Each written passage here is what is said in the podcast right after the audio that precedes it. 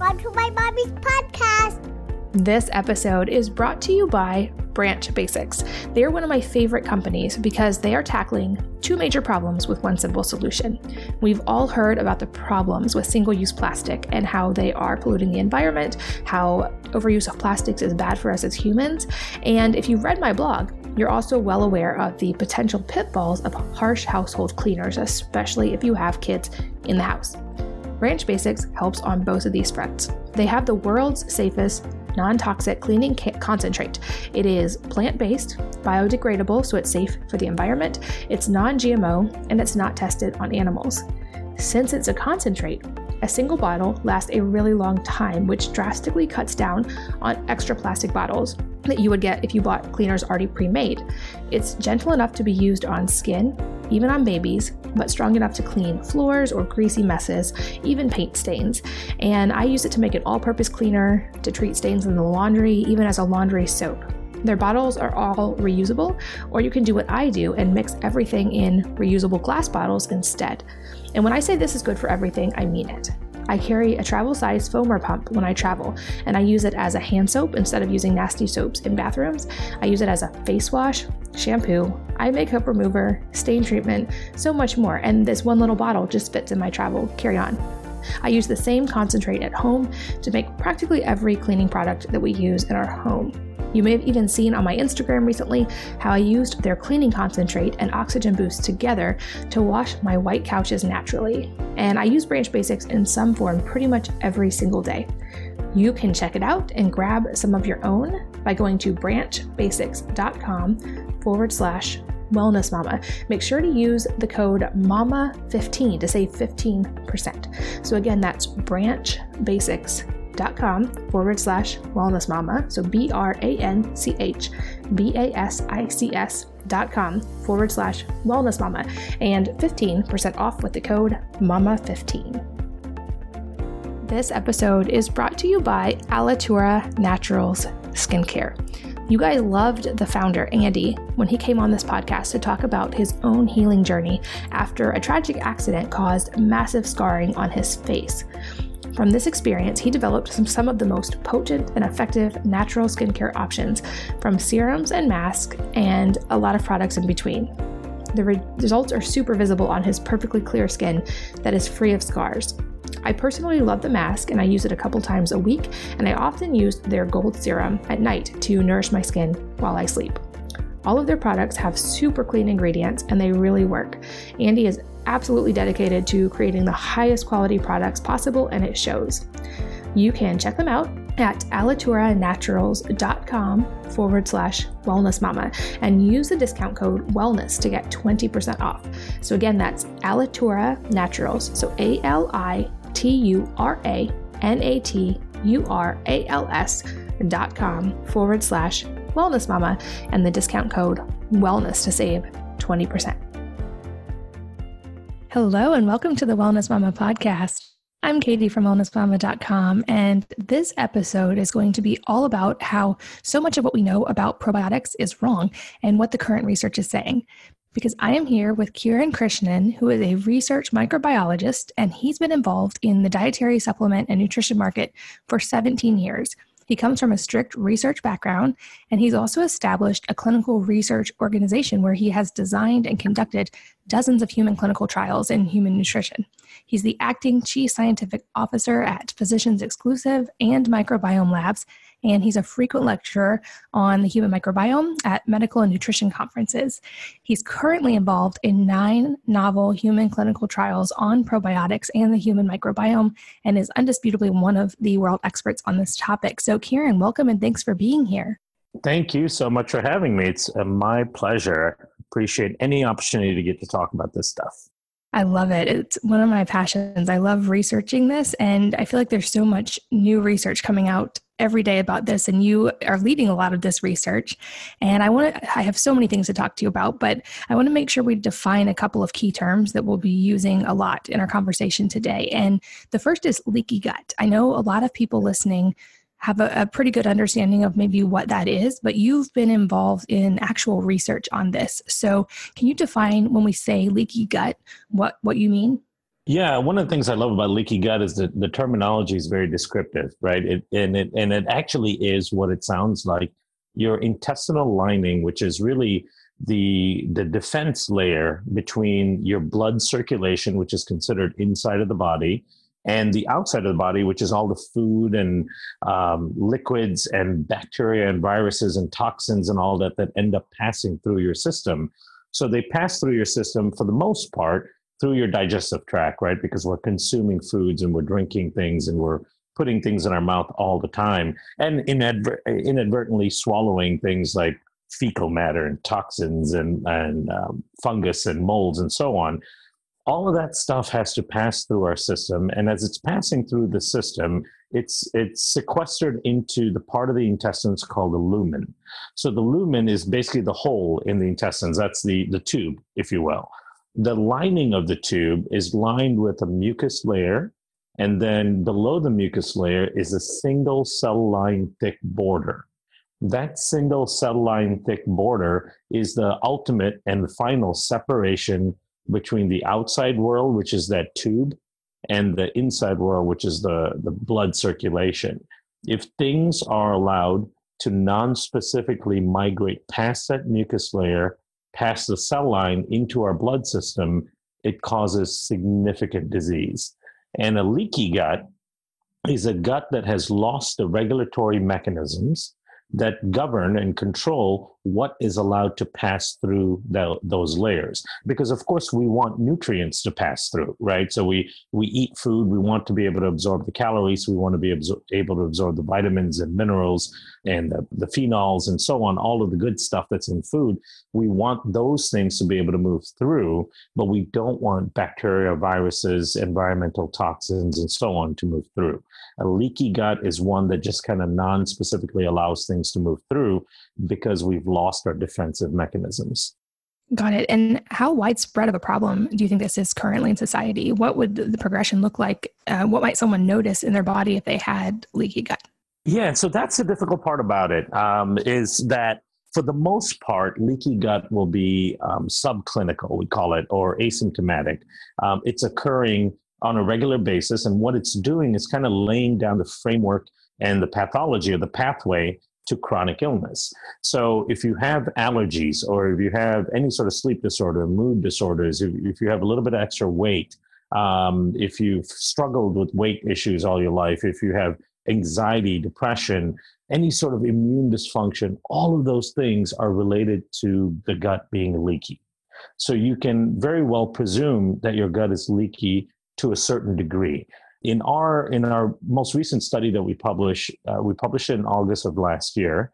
Um, what we saw is we took a hundred healthy young college students. So when we say healthy young, we mean that they have no diagnosed diseases. They're of normal body weight. Um, they have no. Uh, they're they're not taking medication for any chronic issues. So not even things like allergies and so on. So they are what we would consider to be healthy normals. And you know, being 22, 23 years old, you're essentially in the prime of your life. Out of that population, 55% of them had severe leaky gut. And severe, when I say severe, means after they eat a meal, the inflammation and the toxicity that occurs in the body is measurable and exists for up to two weeks from a single meal right? So it's it's a really toxic process having to, your body having to go through this every time you eat food. And the biggest driver of when the leakiness in the gut occurs is during the process of digestion and eating food now, if you have almost any kind of chronic health condition, most of those are be are able to be tied back to, to leaky gut, either playing a role in it or even being the main cause of the condition. So you won't necessarily feel anything, but it, it's the it's the um, spark that sets off chronic illness. Wow, that is staggering that 55% of seemingly otherwise healthy college students, because what does that say for probably every other segment of the population? What do you think are some of the key drivers of why we're seeing such high rates of this? So, the biggest thing, and, and this can be tied back epidemiologically to like a bunch of other conditions, right? So, um, the biggest thing is a disruption of our microbiome. So the you know, and I mentioned earlier that there are protective mechanisms in place to prevent this leakiness from happening for in large part, those protective mechanisms are controlled by the bacteria that live in your gut. Um, you know, so people may not know this, but the but the gut is essentially covered with every square millimeter with bacteria. There's over a hundred trillion bacteria in the digestive tract alone, um, and and that's a like an insane number to even try to fathom and wrap our head around. But compare that to about 10 trillion cells that make up the entire human body, right? So there's 10 times more bacterial cell in our gut than human cells that make up our entire body. So that's how dense the, the bacterial population is in our gut that lines every square millimeter from your mouth all the way down to your bottom. And as it turns out, it's the job of a healthy population of bacteria in the gut to protect us from that leakiness. There's several mechanisms that they that they involve to rebuild that mucus layer to keep the um, the cells, the single cell layer, which is your intestinal lining, from opening up and allowing things to leak through, uh, from neutralizing things right in the lumen, which is in the in the tube part of the intestines. They play the biggest role in protecting us from this leakiness in the gut. And we have done almost everything we can to destroy our gut bacteria, right? Starting with the use of antibiotics. And, and of course, you know, there are many conditions where antibiotics are necessary and can save lives, but we also use about 50% of the time we use antibiotics unnecessarily. And we know from studies that antibiotics can disrupt the gut microbiome for up to two years. Um, so there's, there's significant changes that they make. Of course, we've been consuming foods that have lots of, of pesticides in it, uh, and those pesticides have been shown to have a significant impact on the gut. We've been consuming foods that have a lot of artificial colorings and flavorings in them and, and chemical uh, entities that we know impact the bacteria in the gut. Uh, we we also use foods with preservatives in it. Um, we utilize um, you know personal care products that have chemicals that have been never tested on the human body or in the human body, and we inevitably absorb and consume those chemicals. And as it turns out, many of them have a negative effect on the microbes that live in and on us. Um, and then and then lastly, you know, we live in this kind of sterile environment. We are we, we've created this idea that we need to kill 99.9% of bacteria right? I mean if you look at the Clorox company and all these companies that advertise these cleaning products the big stamp on theirs kills 99.9% of bacteria. That when in most cases that could be the worst thing you do because uh, one of our um, essential design elements is our relationship with bacteria and if we're killing bacteria all around us, we are disrupting that relationship. And ultimately, we suffer from that. Absolutely. I've written about that before. I think I have a post called Why Kids and Adults Need Dirt and how we've removed this interaction with bacteria from our world and like how much of an impact that's having that we don't even fully, I don't think, realize yet.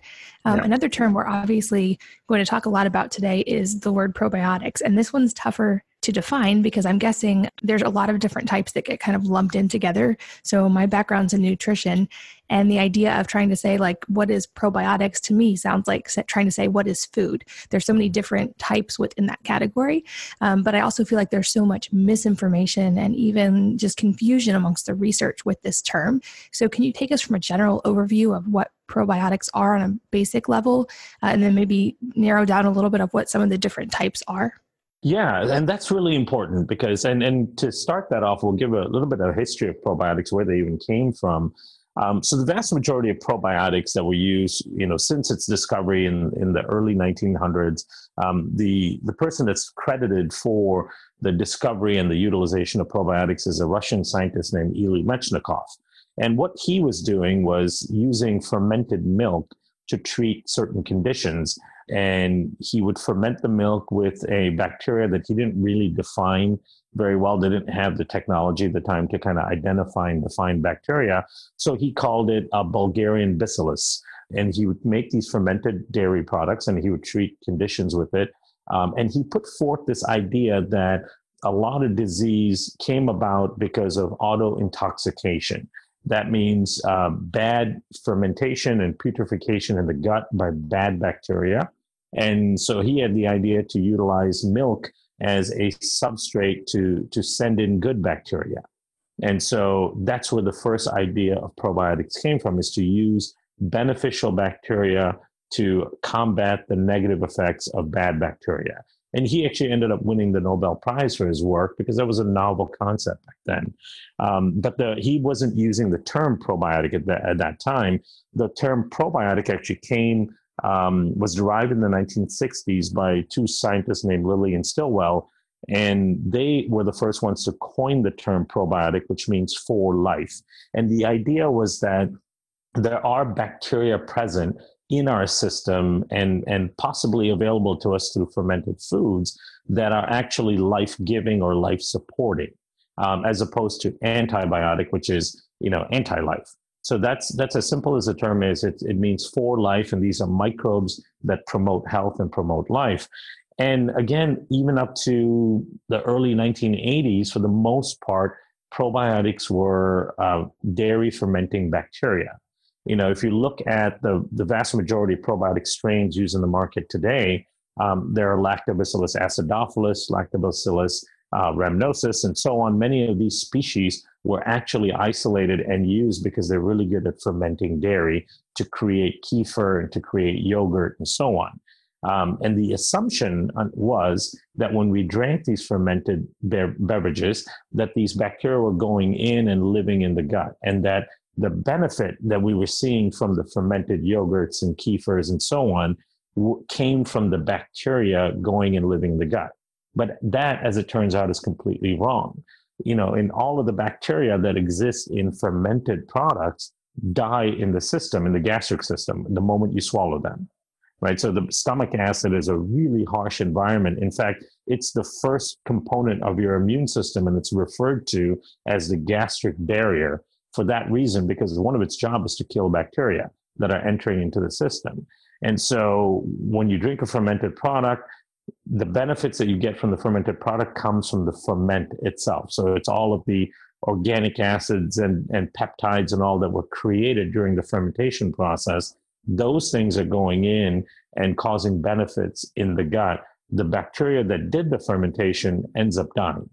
So that's where the concept of probiotics came from was fermented foods. And the idea was that, okay, if the fermented food has health benefits, it must be because of the bacteria that are being used to ferment. So why don't we isolate those bacteria, concentrate them, put them in a capsule or pill, and then take them the same way? The problem with that is we were assuming that when you take those types of bacteria, when you consume them, that they will get in and they will recolonize the gut. Uh, recolonize means being able to kind of um, hang in there and live there and, and, and live among the rest of the bacteria in your gut. And, and then if you take enough of them, they'll shift the balance between good and bad bacteria. Uh, and, and that's been the idea all the way up to about 2006, 2007, when we finally started to understand what our gut is structured like and what's even living there. You know, so imagine most probiotics that you have on the market were developed well before we knew anything about the gut we we really didn't learn anything about the gut until about 2009 and 2010 when studies from the human microbiome project started coming out. We didn't know what was living in there. We didn't know what what amounts what proportions you know what was the difference between the bacteria in the small intestine versus a large intestine. We knew nothing and yet we were throwing in a whole bunch of bacteria with the assumption that they would be they would be going in living in the gut and creating this this uh, wonderful uh, harmonious balance. And that's where most of the probiotic products in the market get their strategies for formulation. That's why we started seeing companies going from 10 billion CFUs a day to 50 billion CFUs a day to 200 billion to 800 billion and so on. The numbers just kept going up because what we were thinking or what the industry was thinking was, um, you know, if a little bit is good, then more's got to be better you know so and then they were competing with each other from a marketing standpoint as to who would end up having the highest amounts for the cheapest price and that's how you get the consumers. So the, that was the old thinking behind probiotics and a lot of people are still perpetuating that thinking that we're reseeding the gut with this high load of bacteria when as it turns out and we've tested 40 of the top probiotic products on the market as it turns out all of them virtually all of them die in the stomach so it doesn't matter if you're taking 200 billion bacteria, or 50 billion bacteria, all of those are going to die in the stomach because those bacteria, the lactobacillus And bifidobacteria are just not designed to survive through the gastric system. You know, and so then some smart person will come around and say, well, we enteric it and we wrap it in seaweed or we do all kinds of crazy things to it. Um, and we say, well, we test it, it, it might survive through the stomach acid, but it won't survive through bile salts at that point. So there's all of these major gauntlets of the bacteria have to go through. So that's kind of the, the overall history of, of probiotics and why you see products the way they are, where companies are just throwing more strains, more cells in the product because the whole idea is more is better, more is better. As it turns out, um, probiotics, the, their real functionality is based on the type of strain that you're using.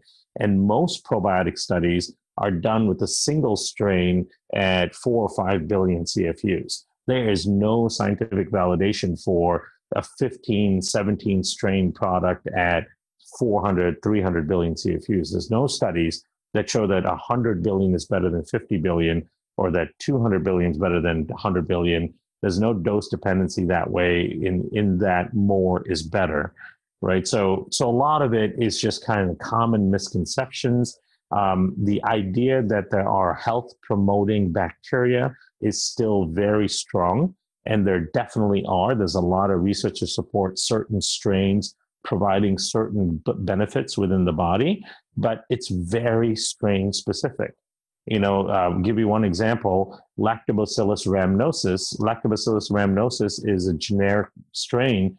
It more than likely does nothing in the body. It more than likely just dies going through the stomach, and you basically poop it out 12 hours later.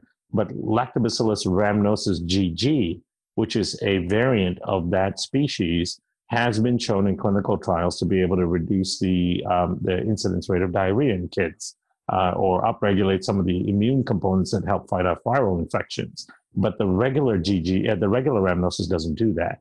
Uh, you know, Bifidobacterium infantis 35624. That's a very specific strain. It's a variation of the species of Bifidobacteria infantis. That one has studies to show that it has some benefits in the body. If you take generic Bifidobacterium infantis, it likely doesn't do anything and that's where people end up getting confused um, and that's where people end up getting um, you know wasting their money really because probiotic effects are very strain specific and most strains perform very specific functions. Like rhamnosus gg doesn't does not do the same things in the body that infantis 35624 does. And so those, there's significant differences between what the functionality of the probiotic would be.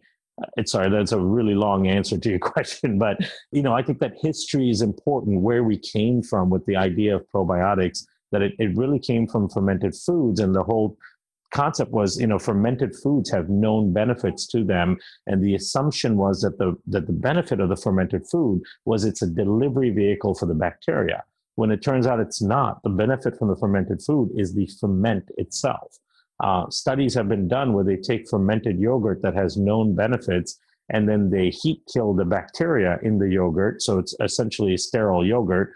And then they deliver it, and you get the same benefits as the live culture yogurt. And the reason is because the bacteria entering the body and performing a function in the body is immaterial.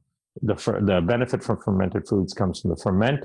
And, and outside of that, there are specific strains of bacteria that have been identified to do specific functions in the body. There's almost no rationale for what I call these kitchen sink formulas where companies just throw 10, 15, 20 different strains in it and some random dosing of 30 billion or 50 billion or 100 billion. There's no scientific rationale for that. Most of it's dying in the in the gut and, and it's not really providing a benefit. And what, when we were looking at probiotics, we were looking for, you know, what are the bacteria that our ancestors got exposed to on a regular basis that have a natural ability to survive through the gastric system. And that's where the spores came from. Wow, that is so fascinating. And a couple key things that really struck me in what you just said um, about fermented foods, because obviously these have a long history of use in many different cultures. So that's so interesting that you're not disputing that fermented foods are beneficial. It's just we basically drew the wrong conclusion in assuming what was causing the benefit and then basically sort of created an entire industry reflecting that. And based on, I know I've seen these probiotic bottles that talk about how many billions of CFUs, but really there's no way to know from that bottle how much of that is actually even impacting your body in any measurable way whatsoever.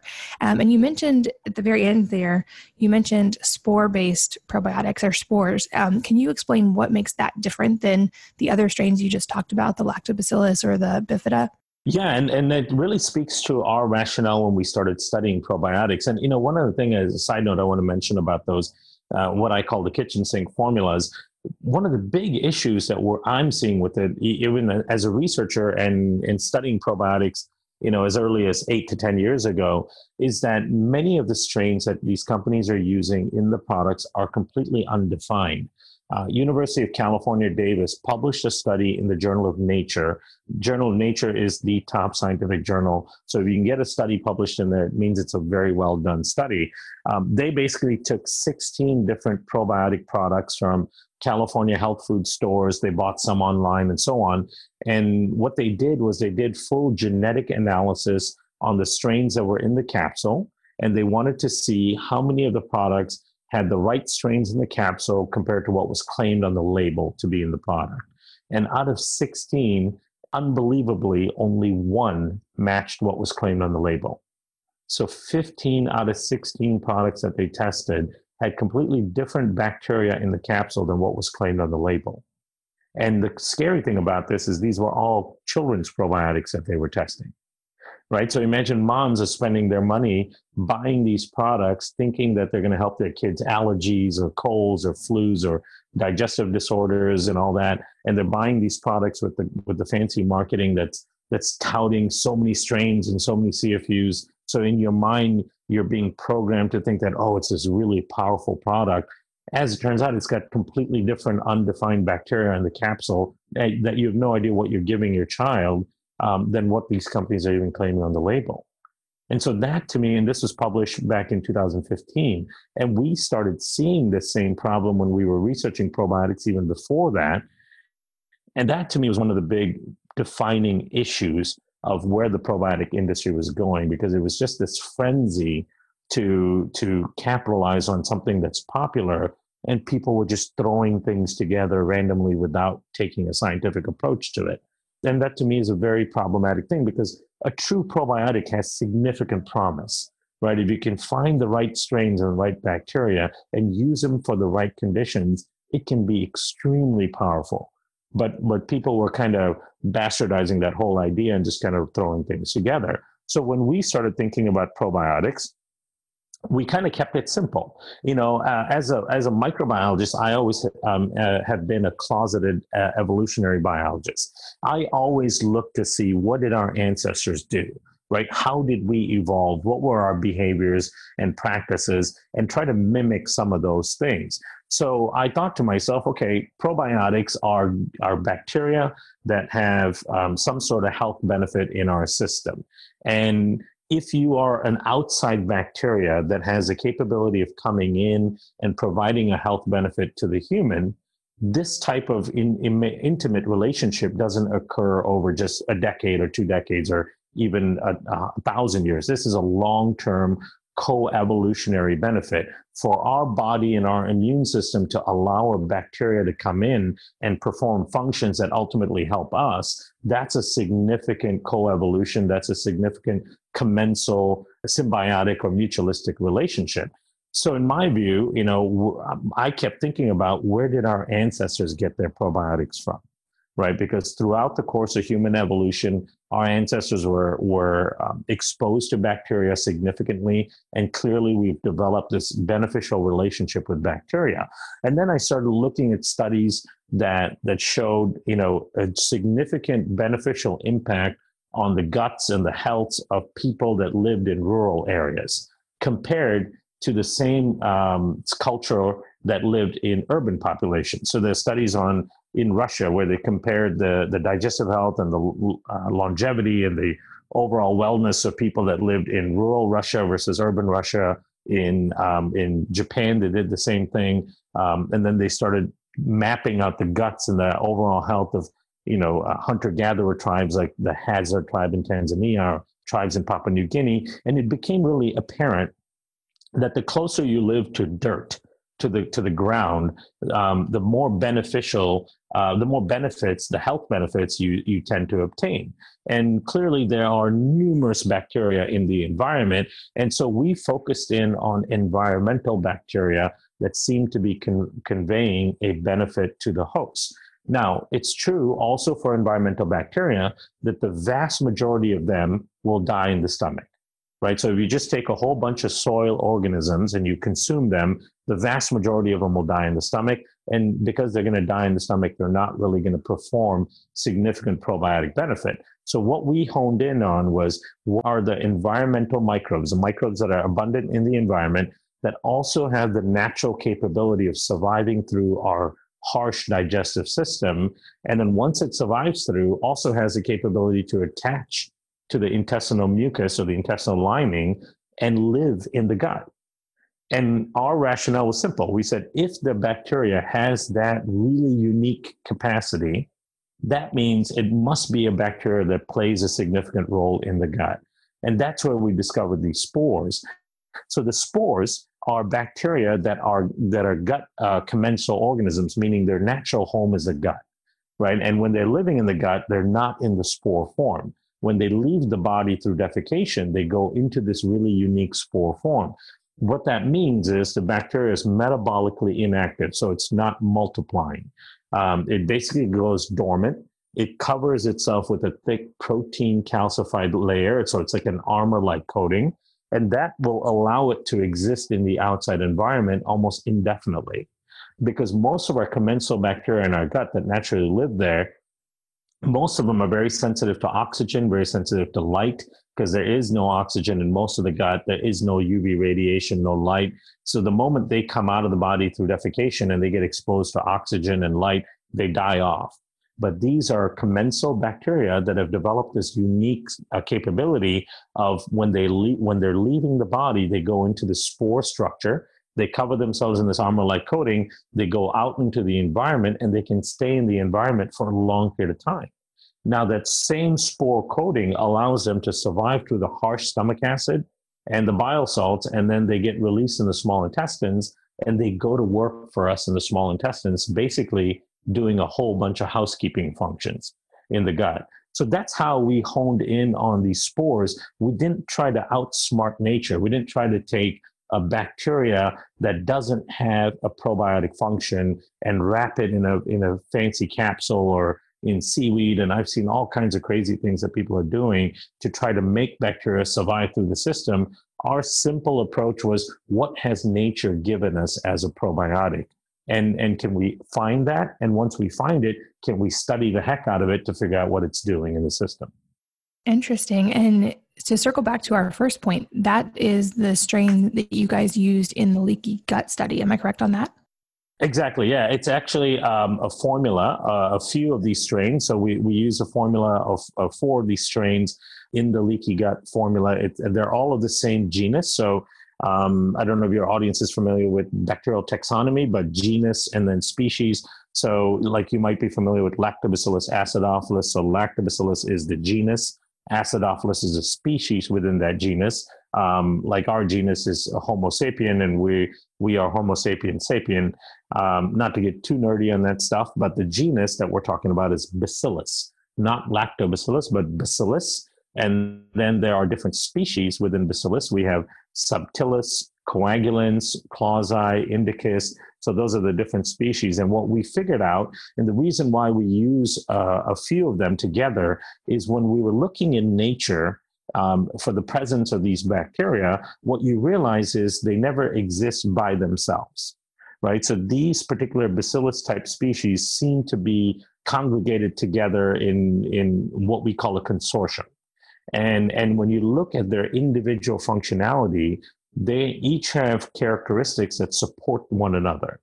So we wanted to do a, a true nature like consortium product. And so we put them together in the proportions that we see them in either in, in the natural digestive tract or in nature. And, and that's the formulation that we use. So that's where the rationale came from. Again, it's all about just kind of respecting what evolution and nature has already provided for us. And then our job is to discover what those things are. right? And not try to outsmart and undo nature. And so that is exactly what we used in the leaky gut study. And a lot of people ask me, you know, how'd you come about doing leaky gut? Um, and versus, you know, your, your typical probiotic studies, when companies do studies, which is rare, but when they do it, they do studies on bloating, gas, and, and bowel movements, right? So frequency of bowel movements. And those things are important. Of course, none of us want to bloat, none of us want to have gas, and we all want to have frequent bowel movements. But our thinking was different. Our thinking was if you have these really unique bacteria that have been designed by nature to enter through the body, get past all of the uh, mechanisms that are designed to kill other bacteria, and then go and be able to live in the gut, it's got to be doing something extremely special in the system, right? And so we were thinking, well, what would be the most important function of a true probiotic? And in, and in my view, the most important function of a true probiotic is to protect the host, the host being us. And protect us from what? Well, protect us from the most toxic thing that happens to us every single day. And this is that massive leakiness in the gut when we eat food. And that's uh, the fancy term for that is metabolic endotoxemia or postprandial endotoxemia. And if if you are you know someone that likes to do research, if you go and do if you type in metabolic endotoxemia, you'll see the amazing amount of studies and studies are being done by huge institutes like the National Institutes of Health (NIH) or the American Diabetic Association or the American Heart Association or the World Health Organization. Big big research institutes are doing massive amounts of study on metabolic and postprandial endotoxemia because it's now believed that that is the major driving force behind most chronic illnesses. And so my view was maybe the reason that is so prevalent is because we're missing these bacteria, right? We've evolved to consume these bacteria on a regular basis because our ancestors were smart enough to eat dirt and not sterilize their environment and they drank water out of rivers and streams where these particular bacteria are very abundant so the natural inclination was um, maybe these bacteria are the missing link to why we're having such severe leaky gut and uh, and babies are being born with allergies and you know, crazy amounts of diaper rash and eczema and um, why is asthma an epidemic? Why are, why is autism an epidemic? You know all of these issues may be due to missing certain types of microbes in the gut. And so we immediately wanted to study adding back in these microbes can they actually fix that core problem? And that's how we got to the, the idea of studying leaky gut in the first place. That is super interesting. And so, what did you guys find in the study? Because I know like many supplements are not actually backed by human studies whatsoever. So, yeah. I'm super fascinated that you guys actually did this. Um, what did you find? So, it was really surprising. And, and I, I must say, I was nervous about the study because I wasn't sure that we would see anything um, because it was a tall ask what we were asking for, right? So what we did is we took um, 100 college students. As I mentioned, we screened them for for massive endotoxic response to food. That means when they when they ate food, it opens up all of the barriers in the gut. Um, they don't have the protective mechanisms. And then uh, one very important toxin that is generated in our gut called LPS, lipopolysaccharide. It's a bacterial toxin that's generated in the gut.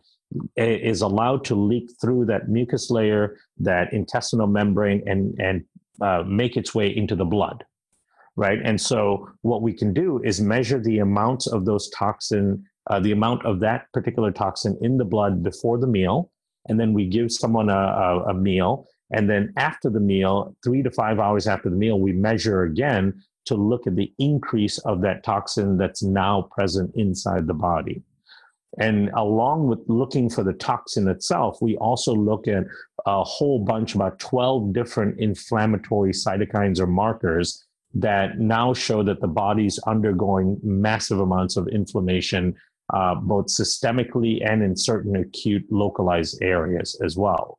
So that's what we're measuring. We're measuring, you know, taking somebody, measuring the baseline of all of those inflammatory markers and the presence of that toxin in the body inside the circulation, giving them a meal to, to eat and digest, and then three to five hours after the meal, measuring all those things again to see how much of that stuff leaked through into their blood and, and then how, how much inflammation their body's going through because of that.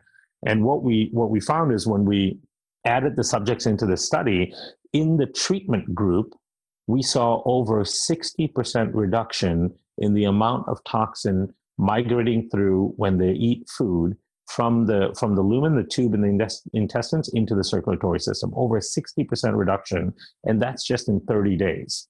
Um, and the reason I was nervous about it is because all they were doing was taking the probiotic, you know, every day for 30 days. They didn't change any of their other lifestyle behaviors. And these are college kids. They're not doing anything good for themselves or their gut in that 30 days, right?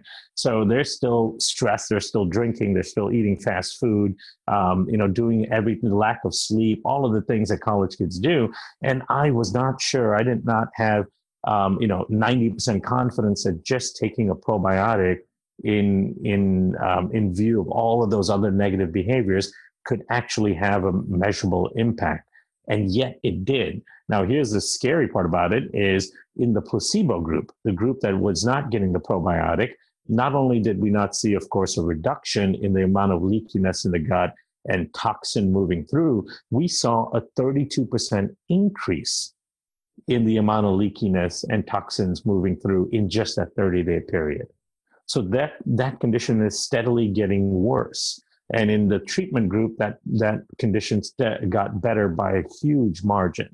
Um, so that was very promising to us. Um, and since then, we've done uh, you know four or five other studies um, that looked at very specific components of that study in a larger scale to verify it further. But we're also doing a second version of that same study now for 90 days because we want to see how much worse will that leaky gut get in the untreated people and how much better we can get it in the treated people. So that was quite significant. So imagine you are a college student, you're in the prime of your life, and every time you eat food, you have almost two weeks of inflammation going on in your body. And, and that 55% of college students that we screen that have that, those are the same 55% in their late 20s, early 30s, and beyond will start having um, you know immune dysfunctions, autoimmune disease, diabetes, obesity, you know um, anxiety, depression, and all of this stuff that we start to see um, as we start getting older. And that's because that leakiness and that significant inflammation that it lays down is the root cause of most of those chronic illnesses. I love that you just brought up the anxiety and depression link because some of my early research when I first got involved in the nutrition world and health world was on the gut brain connection. And I read, uh, when my third child was born, I read gut and psychology syndrome because he was my only one that was born via C section. And he was exhibiting some problems that my other kids didn't have. He had eczema, my other kids never had that. And so I was trying to research to be able to help him and really came across all of this research that's now much more well known about the gut brain connection and just how drastically our gut microbiome really impacts our brain on a daily basis.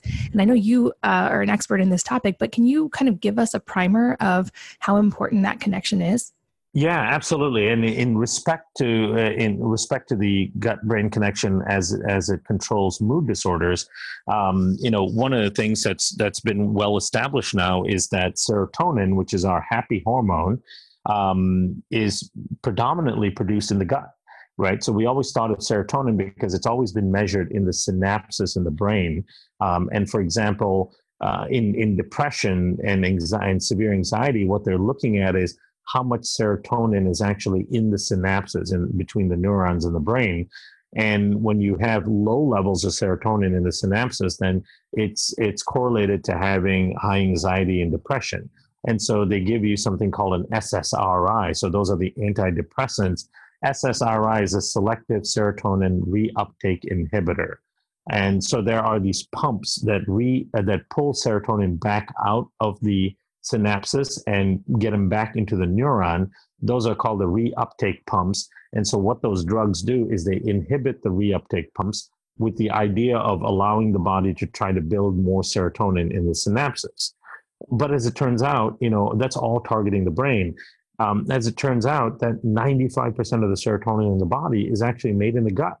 And so, if your gut is dysfunctional and not producing enough serotonin, you're always going to have issues with serotonin levels in the synapses in the brain. And, and then the other happy hormone, or the hormone that serves the reward centers of the brain, uh, a, a, hormone called dopamine, Uh, and and low dopamine function is is um, directly uh, impacting things like addiction behavior. So people, for example, with you know with opioid addictions, right? And we're seeing that that's a massive epidemic going on right now. Is the opioid addiction epidemic?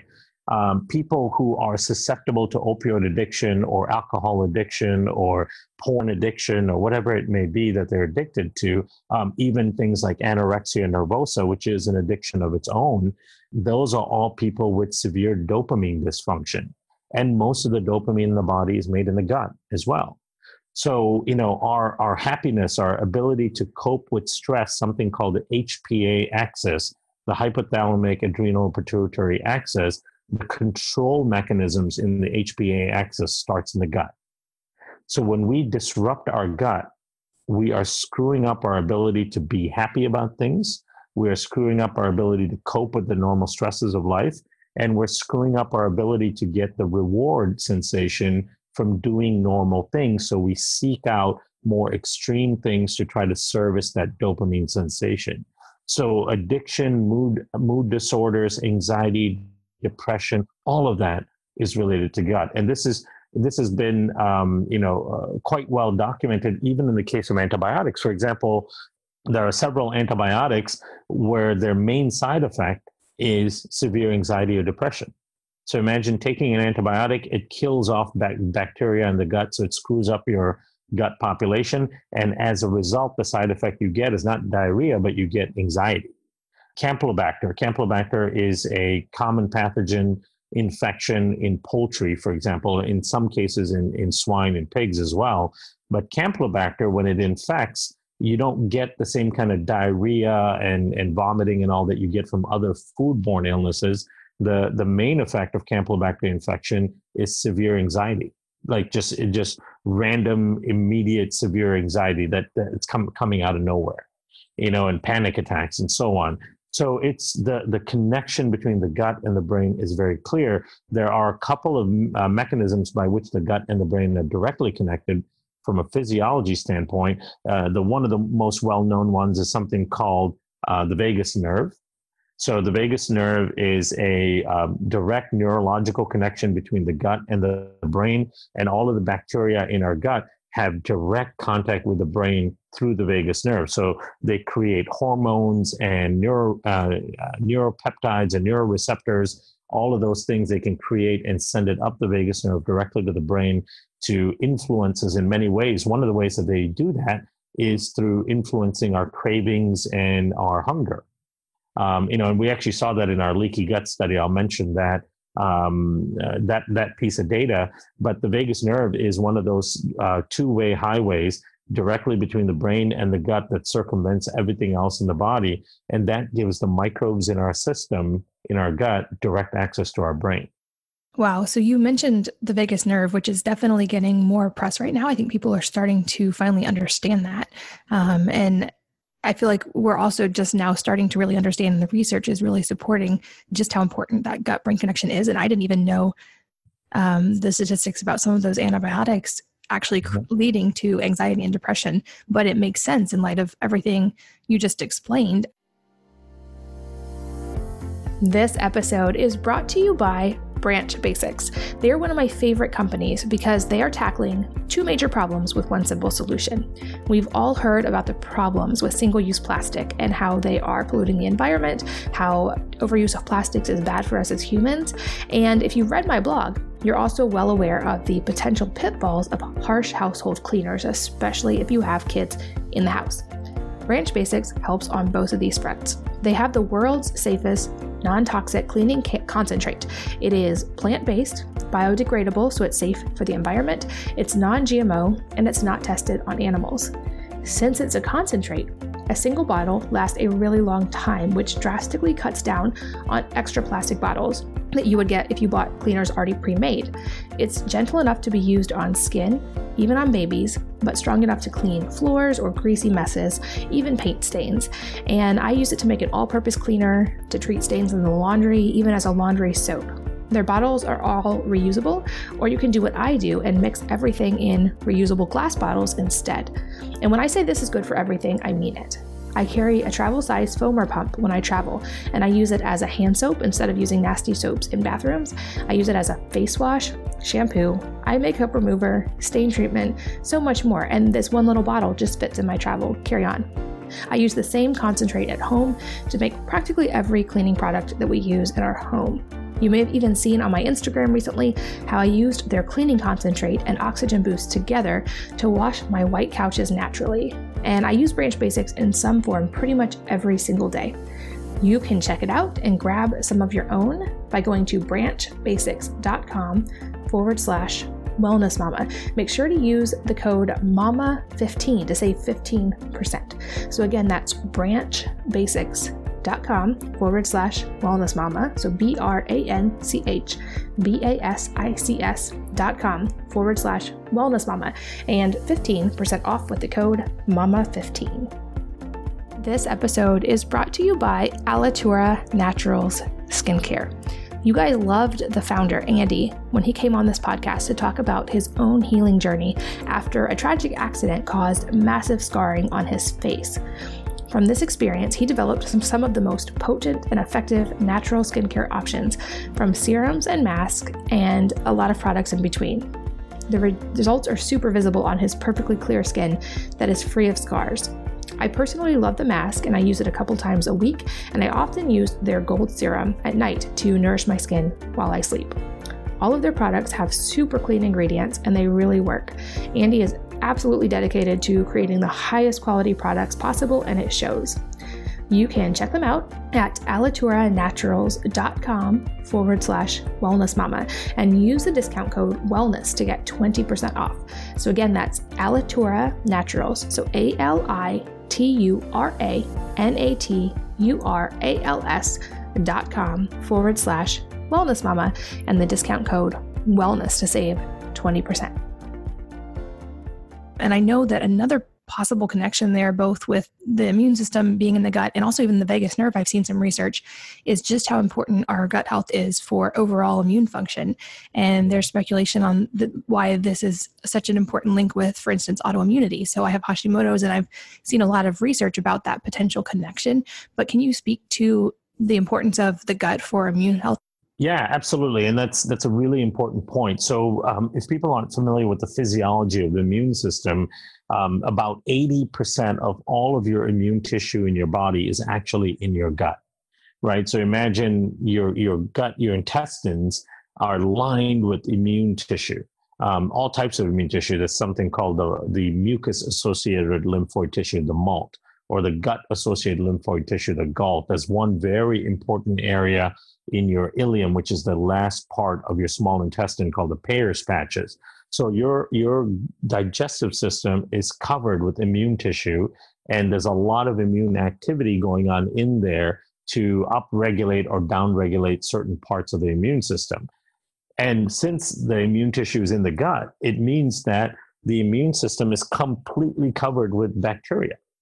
So imagine you are an immune, uh, you're, you're, you know, you put yourself in the in the position of the immune tissue. Imagine you're an immune tissue and you're sitting around and you're trying to figure out what is friend, what is foe. Do do I have an invading bacteria? Do I have an invading virus? Is there something I need to react to? And the whole time you are covered by trillions of bacteria, right? Most of which are friendly, good bacteria. So the ability of the immune system to function properly, meaning not becoming autoimmune, meaning not accidentally starting to attack its own tissue, or um, being able to defend against chronic or acute infections. So chronic infections like Epstein-Barr virus or cytomegalovirus, or acute infections like the like the flu, like influenza, um, or a streptococcus infection in the gut being able to identify those things and and not attack things that it's not supposed to that kind of tutoring actually comes from the bacteria that is in the gut. So it's something called immune tutoring. And the ability of the bacteria in the gut to kind of stimulate and t- teach and train the immune system on, on what the world looks like, what is friend, what is foe, um, and, and what shouldn't be attacked and what should be attacked is is something that's very very well documented. So without a, um, a healthy, diverse microbiome, which is the collection of organisms that live in and on us, without a healthy microbiome and a diverse microbiome, our immune system simply cannot function. I always explain to people that your immune system is like an army uh, with all of the equipment. You've got soldiers and you've got tanks and you've got you know missiles and bombs and all that. So you've got all the capability, but you have no plans, no war plans. The the army's just sitting there waiting for a general to tell them what to do, and the microbiome is the general. So if we disrupt our microbiome, if we're if we're constantly negating important exposure to other bacteria, we will be um, we will be traumatizing and and um, negating that Im- important tutoring and learning that our immune system has to go through. And because of that, we can now tie back virtually you know every immune dysfunction as simple as an allergy or a food sensitivity or eczema, psoriasis, or other or autoimmune diseases like you mentioned Hashimoto's. All of those can be tied back to dysfunctions in the gut. Yeah, that makes perfect sense. And I know, so we've made a really strong case for just how important gut health is to at least a few aspects of our life. And then I know a question that is coming up increasingly that I wonder is with all of these problems with the glyphosate, with overuse of antibiotics, with the lack of beneficial bacteria that we're exposed to daily, are these problems fixable based on what you're seeing in the research? Do you think we can actually move the needle and go backwards once we experience leaky gut or once we experience autoimmunity or once we experience a gut brain issue is that is it something that we're seeing actual the research is showing we can reverse yeah and that to me it's that's the most exciting thing about the age that we're living in. So we're living in this like renaissance of discovery um, because what we're learning now about the human body and about how it functions and the origin of disease is way more amount of way higher volume of information than we've learned in the 100 years previous combined right? So we are in a real renaissance of information. And to me the most exciting and promising thing of everything that we've learned is that most chronic illnesses are due to an ecological issue in our body and because it's an ecological issue we can always learn how to fix that ecology and if we fix the ecology, as it turns out, most of those issues are either preventable or reversible. And we used to think, you know, and this is where the Human Genome Project came in. I was still at university in, in the early 2000s when the when the Human Genome Project was the hottest thing going on in research, and that was the the whole concept of you know mapping the entire human genome because the idea was every disease that we knew about at that time had a gene that was associated with the disease, right? So if you had heart disease, there was one or two genes that were responsible and messed up that, that gave you heart disease. If you had an autoimmune disease, or if you had allergies, or you, whatever the condition was, if you had depression, there was a gene associated with it that got messed up. The problem with that view is when your genes are messed up, when you have a mutation in your gene that leads to a disease, there's nothing really you can do about it because you can't fix your genes. But as it turns out, fortunately, we were completely wrong about that. There, there are very few genes that code for diseases, um, but the microbiome and the disruption of the microbiome, the ecology in the body, is what drives diseases. So imagine Parkinson's, right, and autism have a very similar start in the body.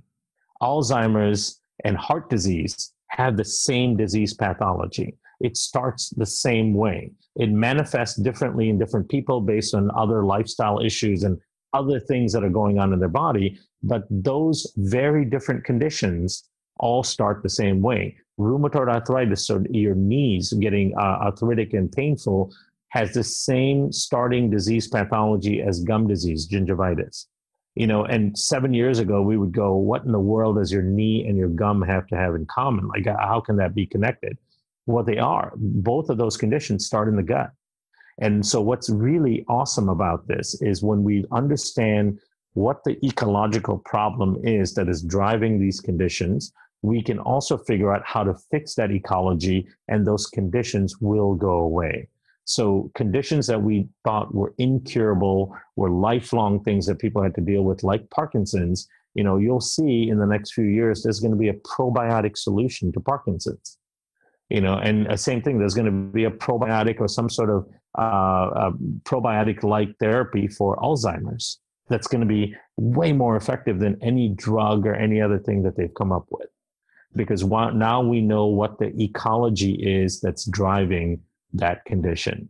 And so that's the biggest promise, and uh, that's the biggest hope out of all of this. You know, as, as people are sitting there and they're listening to this and they're suffering from some sort of chronic illness or they're working with their kids that are suffering from some sort of chronic illness, one of the biggest things that people end up losing and suffering with is the loss of hope in it, right? Because they try so many things. They go to all the medical establishments, they see all the specialists and the doctors, and, and a lot of times they come back without any answers and without any hope. The, the best part about all of this is we're getting more hope into uh, into this area of chronic illness because we're understanding now that we can probably fix most of it if we do the right things right? So and one of the fundamental things in all of that is bacterial diversity.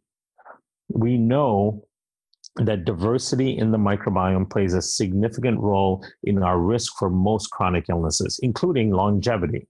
So i was just meeting with a researcher at university of arkansas earlier this week and he had just published a couple of studies showing that people that tend to live uh, you know, much uh, much longer who live in the 90s, even to the early 100s, and live a healthy life, meaning they're not bedridden, covered in, uh, you know, consuming 13 different types of medications just to maintain life.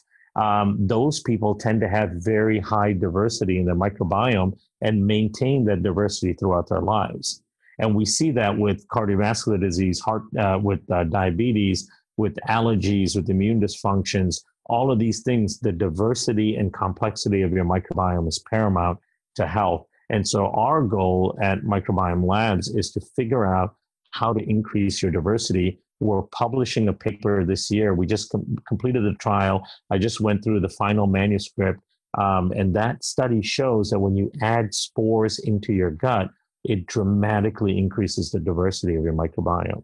So, it's one major step towards fig- uh, figuring out how to fix the ecological problems that are driving most chronic illnesses.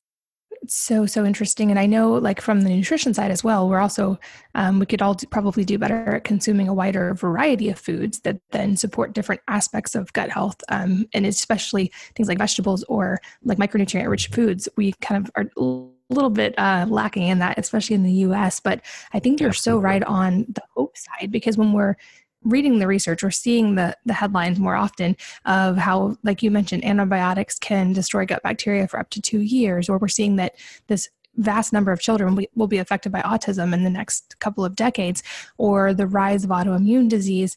Um, it's so wonderful to have this hope that we're going to actually see a way to start reversing these trends, hopefully in the near future. And I know something else that I've come across in researching your work and the strains that you guys have researched is that there's also basically an antioxidant effect. Am I understanding that correct? Yeah, that is fascinating to me. That and that, that was one of the things that really drew me to these types of species. One of them is called Bacillus indicus, HE36. Um, this particular uh, species of bacteria um, can actually get into the gut and and colonize. So it means meaning it lives there. And when it colonizes, what it does is it takes in incoming carbohydrates and proteins from your diet and converts it to really important carotenoids or antioxidants. So things like alpha carotene, beta carotene, lutein, lycopene, astaxanthin, zeaxanthin, all of these really, really important antioxidants for health are being created for us by these bacteria and, and they're doing it right at the site of absorption. So the bioavailability of these carotenoids are way higher than even carotenoids you can get from foods and certainly much higher than you can get from supplements. Um, and, and that's what's so fascinating is because you know, we feed those bacteria by a good complex diet. And what you mentioned about the complexity of diet is, is paramount. To me, one of the biggest driving forces behind the reduction in the diversity of our microbiomes is the severe reduction in the diversity of our food intake. You know, our ancestors, if we look at epidemic, uh, if you look at um, anthropological studies, our ancestors consumed up to 600 different types of foods every year you know, there were foragers and gatherers and hunters. A modern American today, a standard American, is consuming maybe 15 different types of foods. So that loss in diversity in our in our consumption of, of macronutrients um, is driving a lot of the loss in diversity in the gut, and and that kills off these types of beneficial bacteria like this Bacillus indicus because they need certain types of, of uh, carbohydrates from different plants and all that to convert it into these really important antioxidants. And oxidative stress in the gut is one of the biggest drivers of inflammation and dysfunction in the gut. And we think that this strain played such a critical role in in the um, in the results that we saw in the leaky gut study uh, that we think it's absolutely paramount for to see that kind of leaky gut benefit. Wow, that's really staggering. And I know another area of um, research with the microbiome that is particularly relevant to a lot of the people listening is that of the the microbiome transfer during the birthing process and during the early years of life. Um, a lot of moms are listening and people who are in that phase of life. And I know that's something I came across a couple of years ago was the idea um, behind the movie Microbirth of that that's baby's at least paramount first exposure to to different bacteria, like you mentioned a little bit earlier. And I'm curious if you, in your research, um, can speak to that at all of any ways that moms can especially during that phase of life, make sure that they're optimizing their gut bacteria for an effective and healthy transfer to baby. Yeah, and that's so paramount because the baby's going to get most of their bacteria and therefore most of their health, wellness, or disease risk from mom passing on the, the set of microbes, right? So, as we know, our set of microbes makes us more susceptible to certain things or protects us from certain things. So, there is a confirmed microbiome for those that struggle with weight. There is a confirmed microbiome for those that, uh, that struggle with immune dysfunctions like allergies and asthma and all that. So um, it becomes paramount for mom to understand that she needs to um, enhance her microbiome prior to birth um, in order to pass on the healthiest, most diverse type of microbiome. Uh, one of the things she can she can think about doing with regards to that is, of course, increasing the diversity of her diet during the pregnancy phase. But I know, I know that can be really hard, especially in the early uh, parts of the of the uh, pregnancy phase, because there's a lot of food aversions and smell aversions and all kinds of things that go on with the hormonal changes. And respecting all of those difficulties, when it becomes easier to eat a bigger variety of food, it becomes it's really important for mom to do that. Um, it also becomes really important for mom to limit her exposure to glyphosate. So that Roundup glyphosate acts as a very potent antibiotic. It kills off bacteria, but it does it in the worst way because glyphosate, as it turns out, or Roundup specifically kills good bacteria and allows bad bacteria to flourish, which is the worst kind of antibiotic you can think of. All of the antibiotics just kill all the bacteria. And then as the bacteria are trying to grow back, the, the proportions of the bacteria get a little screwed up, and that's how you end up with a dysbio- dysbiosis. But the glyphosate of the Roundup, that stuff specifically kills good bacteria and allows bad bacteria to flourish, especially the types of bacteria associated with things like autism and immune dysfunctions, like certain types of Clostridia or Klebsiella and so on. So, how should mom avoid uh, exposure to glyphosate? Well, if if you can, if you know you're going to be pregnant, you're going to get pregnant. If you can you should start trying to build and grow a guard a small garden and grow some of your own produce so if you can grow and control some of your own produce you will minimize your intake of glyphosate um, because most of the U.S. produce is covered with that stuff, and you can't wash it off. So you can you can soak it in as much apple cider vinegar you want. You're not going to wash off the glyphosate because the glyphosate has gone into the cellular structure of the of the foods and remains there until you consume it. Um, so that's another thing. So one is trying to increase some of the diversity in the diet. Um, and then if you're buying foods out there, choose organic. That becomes important because that'll help reduce your exposure to the glyphosate. Um, and then if you can, and I know during during this during certain phases of pregnancy will be tough, but maybe beforehand or um, or at some point, you know, trying to do some of your own gardening, consuming some of your own food that you produce will be paramount to um, to passing on the right microbes, taking the right probiotic like, like the spore-based probiotics, which can increase diversity, prevent any leaky gut that you might have, uh, reduce inflammation, help increase the growth of some of the good beneficial bacteria. That can be really important for mom to pass on the right types of bacteria to the child. Um, and then also just kind of uh, cleaning up your environment. And when I say cleaning up, I don't mean sterilizing and disinfecting. I actually mean being being really conscious of the types of personal care products that you're using. You know, if you go and look at your your bath gels and your shampoos and your lotions, you know, if they have a whole bunch of chemical ingredients in them and you wouldn't feel safe eating it, then you should you shouldn't feel safe putting it on your system because that stuff does get inside you and it will kill off bacteria when it does get inside you. So you know there are lots of companies now making cleaner, better, um, more natural uh, personal care products. It's it's so important what kind of impact those kind of personal care products can have on your system. Um, and then the last part is you don't really have to sterilize your home. You know, I clean my home for the most part with water. Um, so you just put water in a spray bottle. I might put a few drops of essential oil in it um, just to uh, just to give it some smell. Um, and then you know you spray down surfaces and wipe it down. Of course, the inside of your toilet, if you want to clean that with a you know with an antimicrobial, that's fine. Uh, but your your countertops and all that stuff does not need to be sterilized.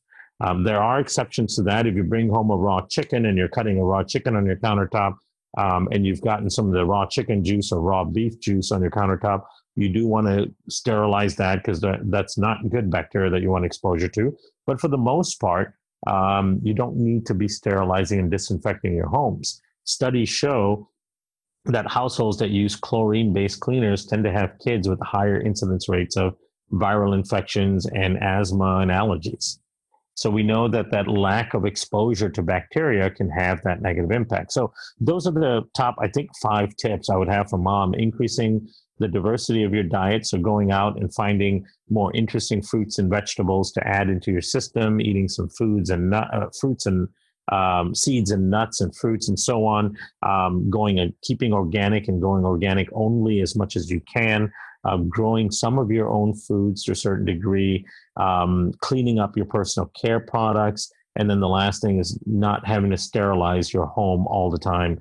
Um, and certain conditions, you want to clean up and sterilize that that particular area, but you really don't have to sterilize your home. And if I could throw in one more, um, number six would be getting a dog. Studies show that that uh, that households that have inside outside pets actually tend to have better microbial environments and less incidence rate of uh, flus and viral infections and so on because the dogs are so wonderful. They go out there, they pick up all this bacteria from the dirt and they bring it into our system and into our homes. Um, and that gives us a better microbial environment in the homes too. So that's six. Um, uh, hopefully that made sense. Absolutely. And I definitely echo all of those points. And um, that's something I've written quite a bit about is switching out the personal care products and the cleaning products. And I think most people who are listeners now understand that often the air inside of people's homes is more contaminated than the outdoor air. Yeah. And kids are in more danger actually a lot of times in our own homes than outside. Uh, so I love that you brought all those up and related them back to gut health. I also cannot believe we've been talking for over an hour and I haven't even actually mentioned the product that you helped create yet, which was what I was so excited to talk to you about um, because it's one I've been taking for a couple of months. For anyone listening, the link will, of course, be in the show notes, but you can also go to thriveprobiotic.com forward slash wellness mama, and there is a discount code, um, wellness mama 15, which will save you 15%. But I want to make sure we talk about this one specifically because this is the, the product that you did the studies on. And from what I understand, there's nine more studies that are kind of in the pipeline, I believe. Is that correct?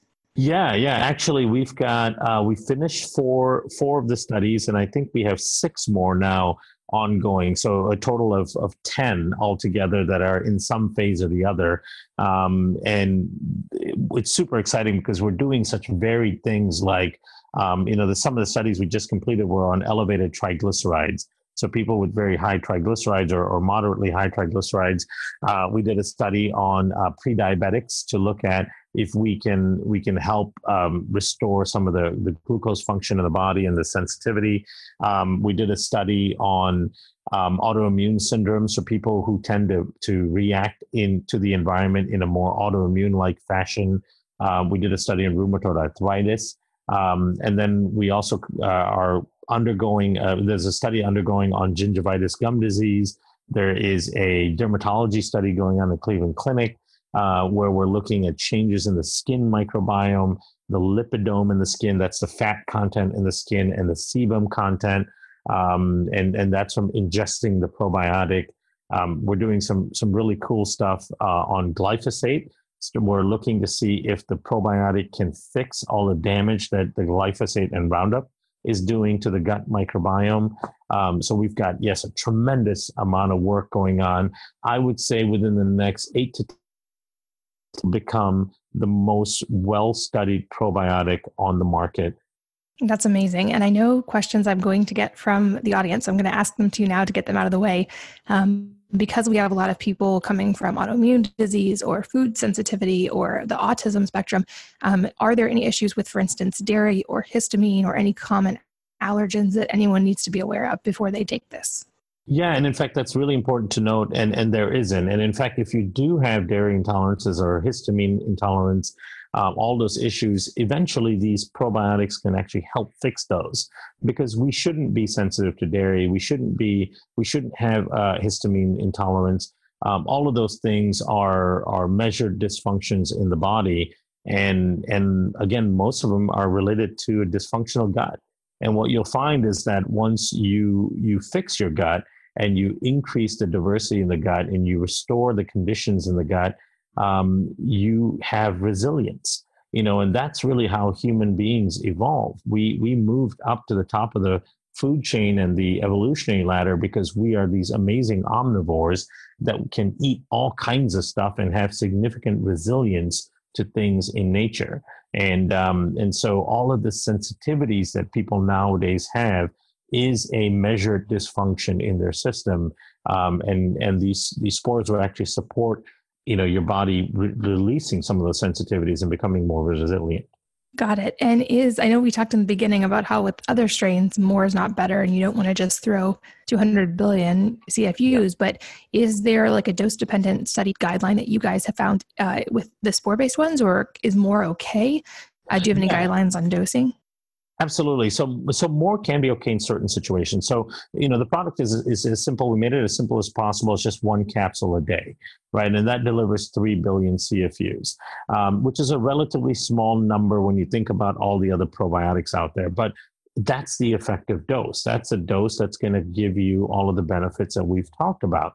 Now, acutely, and I do this, for example, because I travel a lot and I, you know, I'm exposed to all kinds of stuff all over the world. Um, you know, I go through varying sleep cycles because I travel through lots of different time zones internationally and so on.